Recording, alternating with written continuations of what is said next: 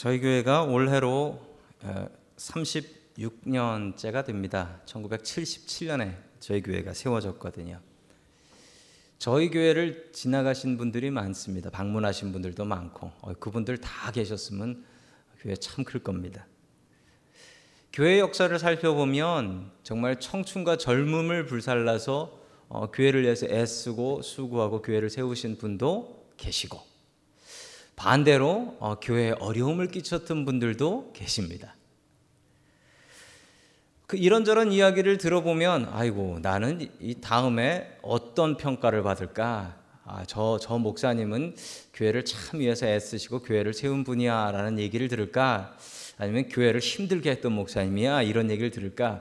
좀 마음속으로 걱정이 됩니다. 여러분은 어떠십니까? 여러분은 교회 역사에 어떤 기억으로 남으실 것 같습니까? 교회를 정말 정성을 다하여서 세운 분으로 기억이 남을까요? 아니면은 교회를 어렵게 한 분으로 기억이 남을까요? 오늘 성경 말씀에 보면 바나바라는 분이 나오는데 이분이 교회를 세우기에 정말 애썼고 정말 대단한 평가를 받았던 사람입니다. 오늘 바나바라는 분을 통하여서 어떻게 교회 생활하는 것이 맞는가, 또 어떻게 교회를 섬겨야 하는가, 그 자세를 배울 수 있는 저와 여러분 될 수 있기를 주님의 이름으로 간절히 축원합니다. 아멘. 첫 번째 하나님께서 우리에게 주시는 말씀은 하나님을 사랑하고 사람을 사랑하라라는 말씀입니다. 여러분 그렇습니다. 이 바우 바나바의 모습을 보면은 예, 바나바가 하나님을 사랑하고 사람을 아주 많이 사랑했던 것을 볼 수가 있습니다.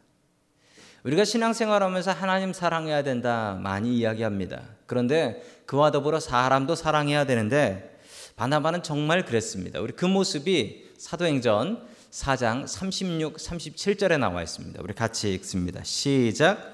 키프로스 태생으로 레위 사람이요 사도들에게서 바나바 곧 위로의 아들이라는 뜻의 별명을 받은 자기가 가지고 있는 밭을 팔아서 그 돈을 가져다가 사도들의 발 앞에 놓았다. 아멘.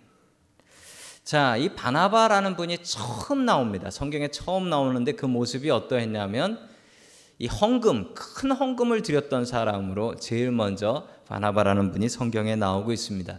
이분의 출신은 키프로스 태생이다라고 이야기합니다. 키프로스가 어디냐면요. 지도에 보시면 저 가운데 보이는 섬 보이십니까? 그 지중해 가운데 있는 섬인데 저게 이제 키프로스라는 섬입니다. 자, 예전 성경에는 구브로라고 나왔습니다. 구브로. 키프로스라는 그냥 섬이고 이게 한 나라입니다. 자, 그런데 여기 출신이었는데 레위 지파였고요. 그럼 그 레위 지파였다라는 것은 이 사람이 주이시 유대인이었다라는 것을 알 수가 있습니다.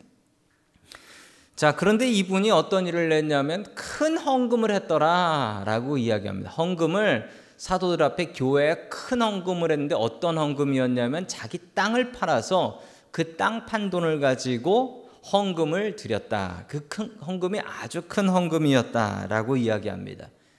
다시 생각해 보자면 이분은 키프로스에서 태어났고 주이시 유대인이었고 게다가 부자였다. 어? 부자였다라는 사실도 알 수가 있습니다. 자, 그런데 이분이 헌금하는 자세가 아주 대단합니다. 자기의 전 재산인 것 같습니다. 자기가 가진 모든 것을 헌금으로 드리는 것 같습니다. 여러분 같으면 만약에 이런 큰 헌금을 한다면 어떤 자세로 드릴 수 있을까요? 아마 손이 떨리겠죠. 그런데 여러분 바나바가 사도들 앞에 헌금을 드릴 때 그 헌금하는 자세는 이렇습니다. 사도들의 발 앞에 헌금을 드렸다. 성경에 이렇게 나와요. 사도들의 발 앞에. 여러분 두 사람이 서 있습니다. 근데 헌금을 하는데 사도들의 발 앞에 드렸다라는 것은 이 바나바가 헌금하면서 여기 받으시오 하고 발에다 던졌다는 얘기일까요? 그거 아닙니다. 어떤 얘기일까요? 바나바가 자신의 제사를 헌금하는데 땅에 넙죽 엎드려서 드렸다라는 얘기입니다. 땅에 넙죽 엎드려서. 그 큰 헌금을 드리는데 어떻게 이런 마음과 이런 자세로 드릴 수 있을까요? 여러분 저희 교회는 예배 전에 헌금을 하고 예배를 시작합니다. 여러분 예배 전에 헌금 드릴 때 여러분 헌금 드리는 자세는 어떠셨습니까? 두 손으로 넣으셨습니까? 한 손으로 넣으셨습니까? 여러분의 어떤 자세로 드렸든지 간에 여러분의 마음 속에 헌금하는 자세는 저 마음이어야 됩니다. 바나바가 한 것처럼 넙죽 엎드려서 드리는 그 마음. 여러분 그 마음으로 하나님 앞에 헌금하는 것이 바른 헌금의 자세입니다.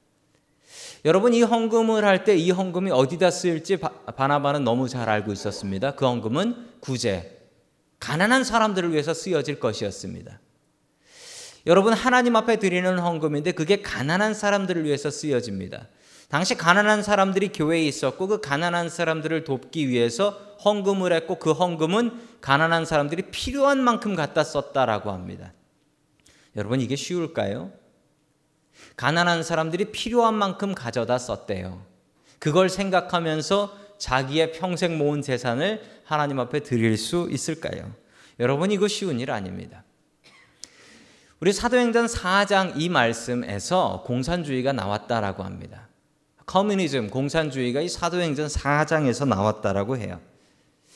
공산주의가 이상적이긴 합니다. 무슨 얘기냐면 우리가 살고 있는 이 자본주의 사회에서는 자기가 능력 있는 만큼 벌어다 쓰는 거지요. 근데 이 공산주의는 원래 개념상으로는 아주 아름답습니다. 왜냐하면 가난한 사람이나 힘든 사람이나 어려운 사람이나 장애인이나 모두 다 필요한 만큼 갖다 쓴다. 이 뭐 아름다운 얘기 아닙니까? 오늘 사도행전 4장을 보면서 본따서 한 얘기인데 큰 문제가 있습니다. 뭐냐 하면 어, 부자가 돈을 안 내놓으려고 하죠. 그러면 어떻게 해야 되냐면 힘이 아, 가난한 사람들이 힘을 모아서 부자들을 털어먹어야 된다. 이, 게 가장 기본적인 예, 공산주의의 컨셉입니다. 그러면 문제가 뭐가 생기냐면 아무도 부자가 되려고 하지 않습니다. 왜냐하면 부자 되면 털리니까.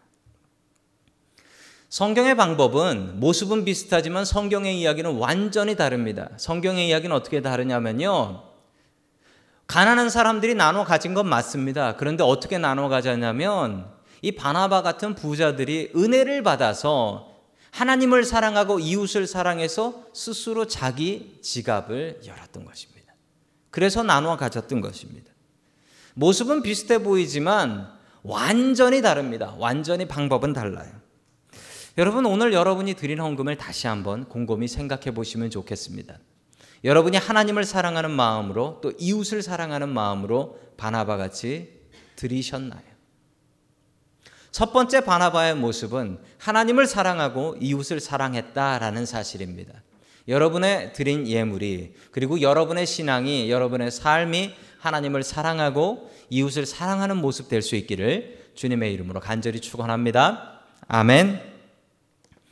두 번째 하나님께서 우리에게 주시는 말씀 바나바의 자세는 바나바는 사람을 키우는 사람이었다라는 사실입니다. 사람을 키운다. 여러분 바나바의 이름의 뜻이 위로의 아들이었다라고 합니다. Son of encouragement. 다른 사람을 encourage 해주는 사람이었다라는 사실이죠. 교회에 바나바라는 사람들이 있습니다. 바나바 훈련이라는 훈련도 있습니다. 이게 무슨 훈련이냐면 바나바처럼 만드는 겁니다. 즉 특별히 새로 나온 교인들이 교회에 적응 잘 못할 때 이 바나바라는 사람들을 통해서 새로운 사람들이 교회에서 잘 적응할 수 있도록 도와주는 것. 저희 교회에서는 세가족부가 이 일을 담당을 하고 있습니다. 사도행전 9장을 보면 이 바나바가 그런 일을 감당했다라는 사실을 잘 알 수가 있습니다. 사도행전 9장에 보면 이 바울, 사도 바울이라는 분의 컨버전, 즉 회심 사건이 나타나고 있습니다. 이 바나바가 도와주었던 바울이라는 분은 원래 사울이라는 이름을 가지고 계셨죠. 여러분 사울하고 바울은 똑같은 사람의 다른 이름입니다. 왜 한 사람이 이름을 두 개 가지고 있냐고요? 여러분 잘 아시죠? 여러분들도 이름 두 개씩 가지고 계시죠? 예, 한국 이름, 미국 이름. 그런 것처럼 사울과 바울은 아, 당시에 히브리 이름하고 헬라 이름, 그리스 이름 이렇게 두 가지였다라는 사실을 참고하시고 들으시면 좋겠습니다. 스테반을 돌로 쳐서 죽일 때 사울은 혹은 바울은 그 자리에 증인으로 앉아 있었습니다. 다메섹에 크리스찬들이 많이 모인다라는 소식을 듣자 이 바울은 공문을 가지고 예수님 믿는 사람 잡아 죽일 목적으로 담에색으로 올라갑니다. 담에색으로 올라가다가 강력한 빛에 눈이 멀어버리죠. 그리고 소리로 예수님의 소리를 듣습니다. 나를 더 이상 박해하지 마라. 나는 살아있고 나는 부활한 예수다. 그, 예, 그 이야기를 듣고 담에색에서 예수님을 만난 바울은 자기가 믿었던 유대교가 아니라 예수님을 믿는 기독교 크리스찬으로 컨버전 회심을 하게 됩니다. 눈이 다 나은 사울은 다시 예루살렘 교회에 나타나게 됩니다. 예루살렘 교회에 이 사울이 나타나자 난리가 났습니다. 여러분 같으면 이 사람 믿으시겠습니까? 일주일 전만 해도 예수님 믿는 사람이라면 잡아다가 돌로 쳐서 죽이던 사람이고 예루살렘 교회의 집사였던 스테반도 얼마 전에 그한테 붙잡혀 가서 그에게 돌에 맞아서 순교당했습니다. 그런데 그 사람이 나타나 가지고 내가 지금 예수님을 만났고 예수님을 믿게 되었습니다 라고 하면 여러분 같으면 그 사람을 믿으시겠습니까? 이 사람이 지금 와서 우리를 속이고 간첩질을 해서 우리를 잡아 죽이려고 하는구나라고 생각하시겠습니까? 의심하는 것이 당연합니다. 예수님께서 이 사람을 바꿔주셨는데 사람들은 믿지 않는 넌센스 같은 일이 벌어지게 됩니다. 이러한 넌센스 같은 일 속에서 이 바나바라는 사람이 나와서 이 사울을 돕게 됩니다. 우리 다 함께 사도행전 9장 27절 말씀 같이 봅니다. 시작. 그러나 바나바는 사울을 맞아들여 사도들에게로 데려가서 사울이 길에서 주님을 본 일과 주님께서 그에게 말씀하신 일과 사울이 다마스쿠스에서 예수의 이름으로 담대히 말한 일을 그들에게 얘기해 주었다. 아멘. 바나바라는 사람이 정말 말 그대로 위로의 아들이라고 하지 않았습니까? 다른 사람을 위로해 주는 사람답게 바나바가 나서서 가서 아, 사울을 돕게 됩니다. 이 바나바가 했던 일은 자기하고 친하게 지냈던 게 아니고 사울을 먼저 친하게 지낸 뒤에 그리고 이 예루살렘에 있었던 그 베드로나 요한 같은 사도들한테 데리고 다니면서 이 사람이 이런 사람입니다. 그리고 믿어 주십시오. 이 사람이 정말 예수님을 믿는 사람입니다. 라고 내가 보증할 테니까 믿어 주시오. 라고 하고 다녔던 것입니다. 여러분, 바나바는 이런 사람이었습니다. 교회에서 어려운 사람, 새로 들어와서 힘들어하는 사람, 이런 사람들이 있으면 아무도 돌봐주지 않는 이런 사람들 있으면 바나바는 다가가서 그 사람을 돌보고 그 사람이 교회에 잘 적응할 수 있도록 또 교회의 일을 잘 감당할 수 있도록 했던 사람이었습니다. 여러분 만약에 바나바가 없었다면 바울이 지금같이 성경에 나오는 모습같이 성장할 수 있었을까요? 여러분 그렇지 않습니다. 바나바가 바울을 그렇게 돕지 않았다면 바울은 정말 그냥 혼자 예수님 잘 믿다가 죽은 그런 사람일 수밖에 없습니다.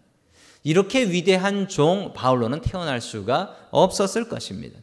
성경에 성경을 제일 많이 쓴 사람이 누군지 아십니까? 바울입니다. 바울이에요. 그런데 만약 바나바가 바울을 돕지 않았다면 성경에 뒷부분은 다 날아가고 없습니다. 성경에 확 줄어버렸을 거예요. 그리고 여러분 아시는 바와 같이 바울이 우리 같은 외국 사람들, 이방 사람들에게 복음을 전한 분이십니다. 만약에 만약에 바울이 없었다면 우리에게 복음이 왔을까요? 세상에 기독교라는 종교가 있었을까요? 여러분 그 가장 중요한 역할을 했던 바울을 키운 사람은 바로 바나바였습니다. 여러분 우리가 바나바처럼 살았으면 좋겠습니다. 내가 다른 사람을 키우는 겁니다. 그래서 그 키운 사람이 세상을 바꾸게 만드는 것입니다. 여러분 특별히 새로 나온 분들 그리고 교회에 잘 적응하지 못하는 분들이 있다면 여러분들이 다가가서 여러분들이 따뜻하게 감싸 주십시오. 교회에 힘들어하고 어려워하는 사람이 있다면 여러분 그 사람들을 감싸고 안으십시오. 그리고 그 사람이 바울같이 되게 하십시오. 세상을 바꿀 수 있는 사람 되게 하십시오. 여러분 우리가 바나바의 사명 갖고 살아갈 수 있기를 주님의 이름으로 간절히 축원합니다. 아멘. 마지막 세 번째로 하나님께서 우리에게 주시는 말씀 바나바처럼 겸손한 사람 되어라라는 말씀입니다. 여러분 겸손한 사람은 어떤 사람입니까? 겸손한 사람은 높은 사람입니다. 아이러니하게도 겸손한 사람은 높은 사람이에요. 왜 그러냐고요? 길에서 거지를 만났습니다. 예, 거지의 모습을 보면서 거지에게 다가가셔서 여러분들이 한번 이렇게 말씀해 보십시오. 참 겸손하시군요. 그럼 아마 딱이 맞으실 겁니다. 거지는 겸손하지 않습니다. 왜 겸손하지 않냐면 그분들은 낮은 삶을 사시지 겸손한 건 아닙니다. 겸손하려면 높은 데 낮추는 사람을 겸손하다라고 하지요. 여러분 우리가 겸손하게 살려면 일단 높아져야지 겸손할 수 있다는 겁니다. 바나바는 겸손한 사람이었습니다. 왜 겸손했냐면 자기의 재산을 큰 헌금으로 드릴 수 있었습니다. 그러면 교회에서 조금 잘난 척할 수 있을 것 같습니다. 그리고 이거 내가 세운 교회야, 이건 내 교회야 라는 이야기 할 수 있을 것 같습니다. 그런데 바나바는 그렇게 하지 않았습니다. 그렇게 하지 않고 오히려 굳은 일, 남들이 돌보지 않는 사람들, 그런 사람들 찾아다니면서 돌보며 다녔습니다. 그래서 바나바는 겸손한 사람입니다. 우리 계속해서 사도행전 11장 22절 말씀 같이 봅니다. 시작. 예루살렘 교회가 이 소식을 듣고서 바나바를 안디옥으로 보냈다. 아멘. 바나바가 참 겸손하고 근사한 사람입니다. 왜 그러냐면요. 여러분 예루살렘 교회 자기의 전 재산을 다 헌금했습니다. 그리고 교회에서 일하는 교회 사역자가 되었습니다. 그런데 이 오늘 사건을 보면 예루살렘 교회가 무슨 소식을 들었냐면 안디옥이라는 교회가 있었는데 그 교회에 그쪽 지역에 크리스천들이 그냥 자발적으로 많이 생겨서 자기네들끼리 믿고 있다는 거예요. 거기에 목, 목회자가 필요했다는 거죠.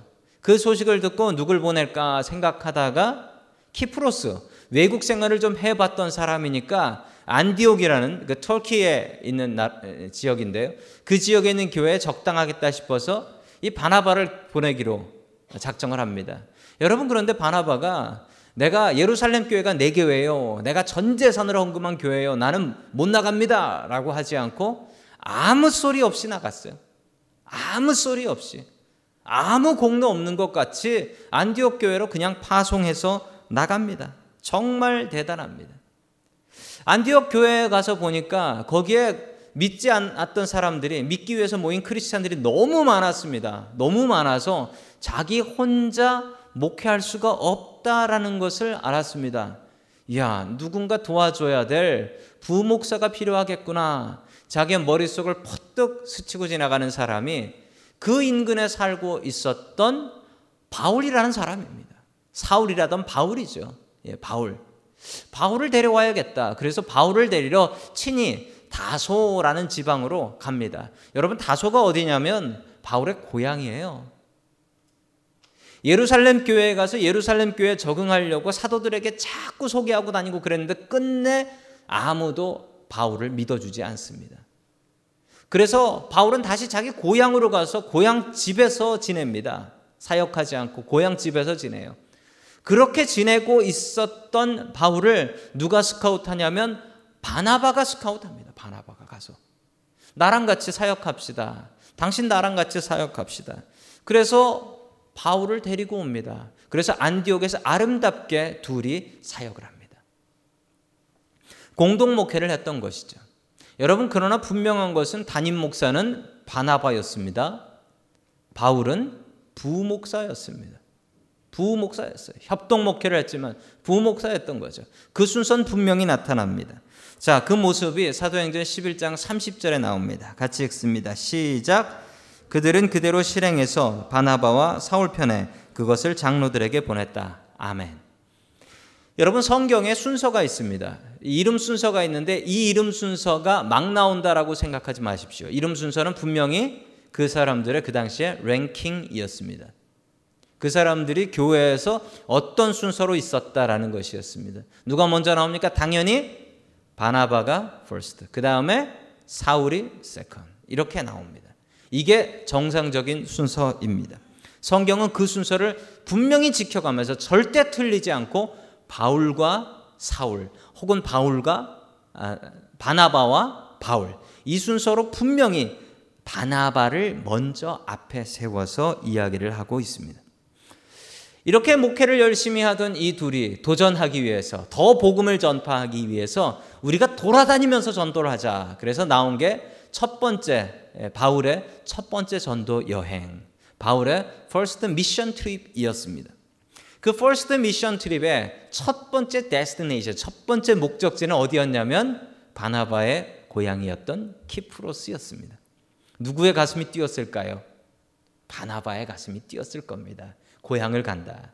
가면 친척들을 만나고 아는 사람들을 만나고 가서 멋지게 설교하고 멋지게 복음을 전해야지 이 마음이 당연히 사울보다는 바나바가 많았을 것입니다. 여러분 고향을 갈 때 얼마나 신경이 쓰입니까? 저도 그렇습니다. 저도 저도 고향 갈 때 고향 교회에 가서 설교할 때 얼마나 떨리는데요. 다른 데 가서 설교할 때보다 무척 떨리고 내가 이걸 잘해야지 설교 잘해야지 우리 우리 부모님 우리 장인어른 얼굴에 먹칠을 하나 이런 생각이 듭니다. 바나바가 그 생각 당연히 하면서 이제 키프로스로 전도 여행하러 처음에 갔을 것입니다.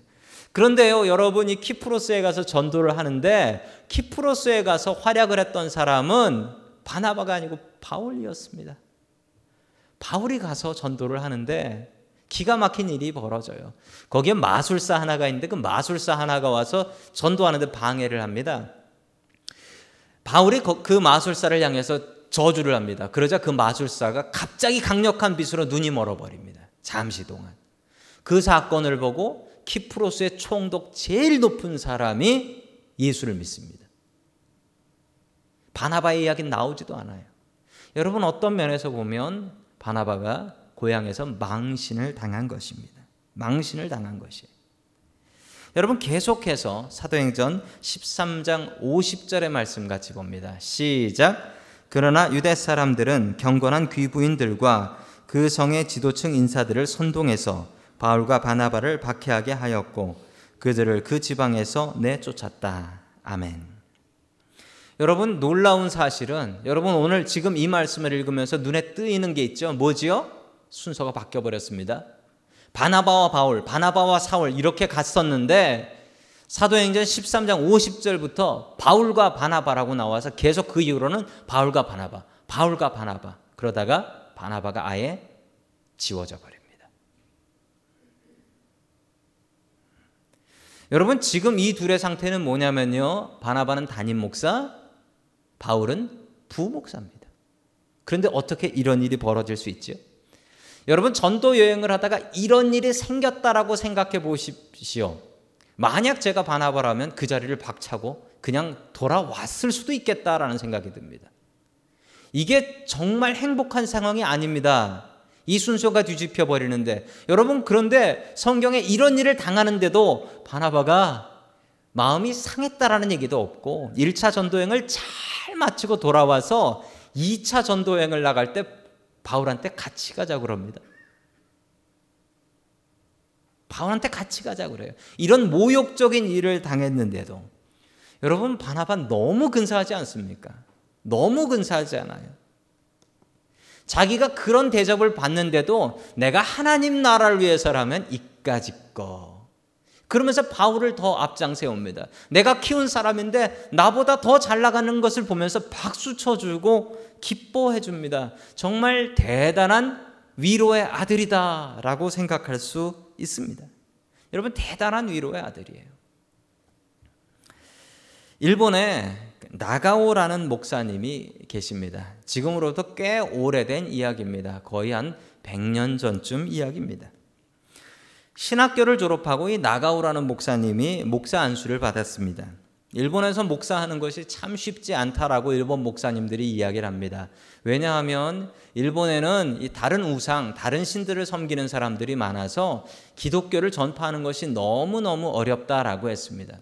지금 일본에 있는 크리스찬들도 젊은 사람들은 별로 없고 나이든 노인들이 많다고 했습니다. 이분이 목사 안수는 받았지만 자기를 불러주는 교회가 없어서 끝내 어떻게 할 수 없이 일본 북부 지방에 가서 그 산에다가 텐트를 치고 건물도 없어서 텐트를 치고 거기서 교회를 시작했습니다. 제일 처음에 제일 처음에 개척하고 처음 예배를 드리는데 자기 설교를 들어준 사람은 아내하고 아이 둘이었대요. 자기 아이들. 열심히 전도를 하고 열심히 목회를 하면 교인들이 늘겠지 생각하면서 6개월을 목회를 했답니다. 6개월이 지났는데 교인이 한 명도 없었대요. 그냥 그대로 아내와 아이들 둘. 이쯤 하면 야 이게 하나님의 뜻이 아닌가 보다 여기가 장소가 좋지 않은가 보다 생각하며 옮길 만도 한데 이분이 대단합니다 이분이 이렇게 5년 동안 더 거기서 아내와 아이 둘 아이 둘 크는 거 보면서 이렇게 세 명을 앉혀놓고 설교를 하세요 참 대단한 목사님이시죠 5년 만에 수요일 날 저녁에 교인이 하나 찾아왔습니다 5년 만에 교인이 하나 찾아왔어요 젊은 청년 하나가 찾아왔는데 젊은 청년이 찾아와서 설교를 들으니까 이분이 너무 기뻐서 너무 열정적으로 막 설교를 했습니다. 설교 끝나고 나서 성도님 저랑 같이 저녁 식사 같이 하시죠. 그래서 수요일 날 저녁에 디너를 저녁 식사를 같이 했습니다. 저녁 식사를 하는데 이 청년이 기침을 막 콜록콜록 죽을 듯이 해댑니다. 그러고서 피를 하나 가득 쏟습니다. 결핵 폐병 환자였어요.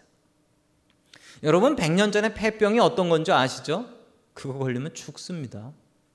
그거 당시에 고칠 병이 아니었어요. 이 청년이 어떤 청년이었냐면 일본의 어떤 부잣집의 첩의 아들로 태어났습니다. 선교사를 통해서 복음을 알고 그리고 은혜 받아서 신학교를 다니던 청년이었습니다.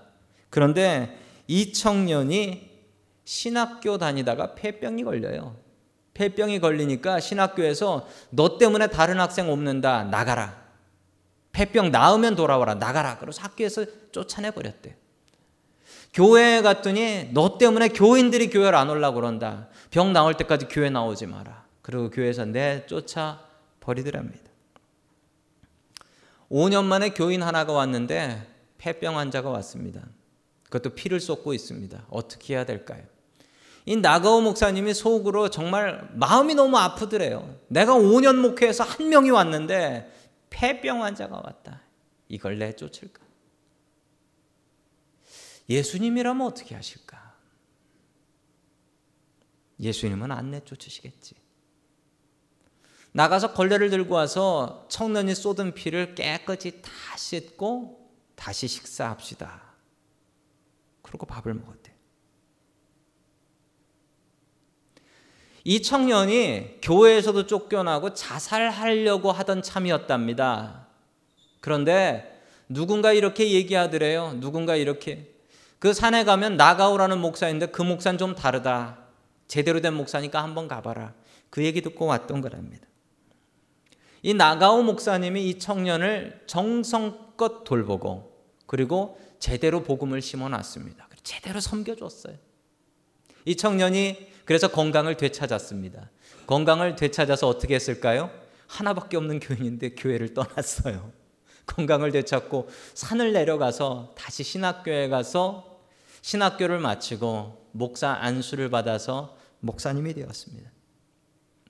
목사님이 되어서 어떻게 했냐면 자기가 보았던 나가오 목사님처럼 가난한 사람들을 그렇게 해서 일본에서 가난한 사람들을 섬기고 일본에서 가난한 사람뿐 아니라 당시 일본이 중국을 점령하고 있었거든요. 중국까지 가서 중국 사할린에서 거기서 가난한 사람들을 또 돌봤다라고 합니다.